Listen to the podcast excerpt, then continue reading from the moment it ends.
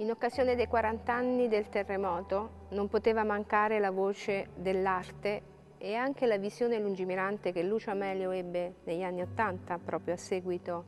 di questo evento disastroso, di chiamare a raccolta i più grandi artisti del mondo per poter sviluppare la propria creatività e i propri messaggi eh, rispetto a un evento così forte, così disastroso e così energico. Le 72 opere raccolte da Lucio Amelio sotto la collezione Terremotus sono il segno anche di come si può reagire e in questo momento dove un'emergenza sanitaria sconvolge il mondo ci sembrava opportuno far sì che almeno una parte della collezione che verrà riallestita nell'arco di un anno potesse tornare a vivere e entrare in contatto di nuovo con il pubblico. Quindi queste 21 opere sono state ricollocate eh, partendo anche da un messaggio chiaro e forte con Voice all'interno del della prima sala degli Alabardieri e il suo palazzo regale con la volontà proprio di dichiarare che ogni uomo interno, al suo interno possiede un palazzo regale e lo vive con il proprio spirito e la propria volontà fino a percorrere con Ontani, Palladino, Nino Longobardi e arrivare al messaggio chiaro di Andy Warren che però qui assume eh, un pensiero specifico, chiede ad ognuno di noi alla fine del percorso di fare presto e svegliarsi dalla propria realtà, utilizzare anche il proprio pensiero critico, la propria volontà per dare risposta a una società che sicuramente aspetta un cambiamento. Nel riallestire Terremotus abbiamo fatto una scelta precisa, non limitarci solo al Palazzo Reale e alle retrostanze, ma trovarci dentro il percorso museale tradizionale, le sale del Quarto del Re e le sale dei principi ereditari pensati da Luigi Manvitelli quando organizzò la distribuzione degli appartamenti reali al piano nobile del Palazzo Reale. Una scelta dovuta anche al tentativo di sperimentare un dialogo diretto tra le opere, come in questo caso Richard Long, e eh, spazi di forte eh, tradizione, di forte anche visione culturale, come in questo caso la Sala del Trono. La Sala del Trono che viene realizzata effettivamente solo all'arrivo dei francesi e che poi assume un significato preciso anche di rapporto tra il Regno Borbonico e il breve periodo napoleonico e la ripresa successiva da parte eh, di, eh, della famiglia borbonica. Nel caso specifico l'opera Vesuvio Circle di Richard Long assume qui un significato particolare. I 52 eh, massi di lava sono in stretto contatto con il Vesuvio, perché questa è proprio l'ala che si affaccia a meridione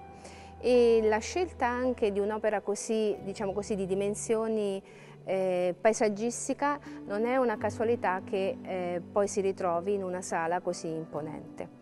ma questo avverrà per tutte le altre opere. E devo dire che in questo periodo di studio e di approfondimento della collezione Terremotus ogni opera ha trovato quasi una collocazione naturale in dialogo diretto con gli ambienti. Sono state scelte più di suggestione e di eh, dialogo, di contatto diretto con ambienti a volte difficili, ma credo che poi dovremo capire attraverso l'analisi del pubblico la reazione dello stesso visitatore di fronte a questa contaminazione così forte. La Reggia di Caserta sta vivendo un momento molto particolare della propria storia. Grazie al piano commissariale voluto dal Ministro Franceschini nel 2014 si sta procedendo con la restituzione di molti spazi destinati ad altre funzioni al museo. Quindi ben presto ci ritroveremo ad integrare i 16.000 m2 attuali del percorso museale con altri 23.000 m2. Ciò significa interventi importanti, investimenti che eh, rendono l'attività amministrativa e tecnica molto intensa.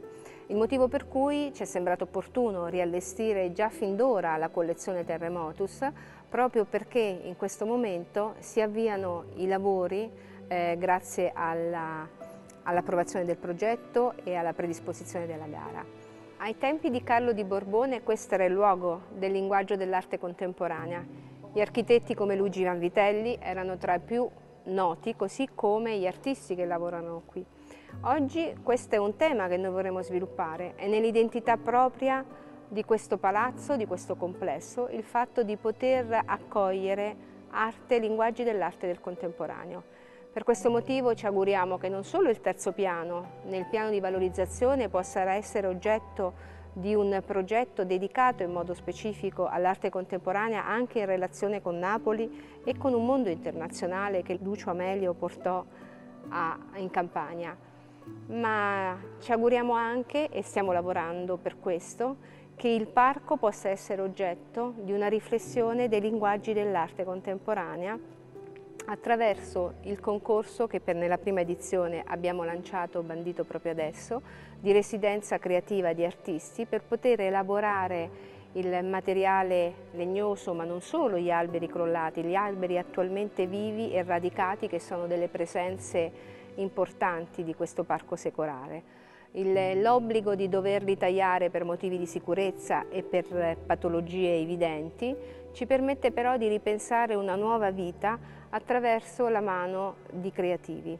È per questo che pensiamo che il futuro di questo luogo sempre più debba essere quello della sperimentazione, del confronto, del dialogo e anche di sollecitazione verso linguaggi che possano poi estendersi da uno spazio regale come questo a un mondo più ampio, ricordandoci che la Reggia di Caserta è patrimonio dell'umanità per il valore di sapienza e di bellezza che possiede.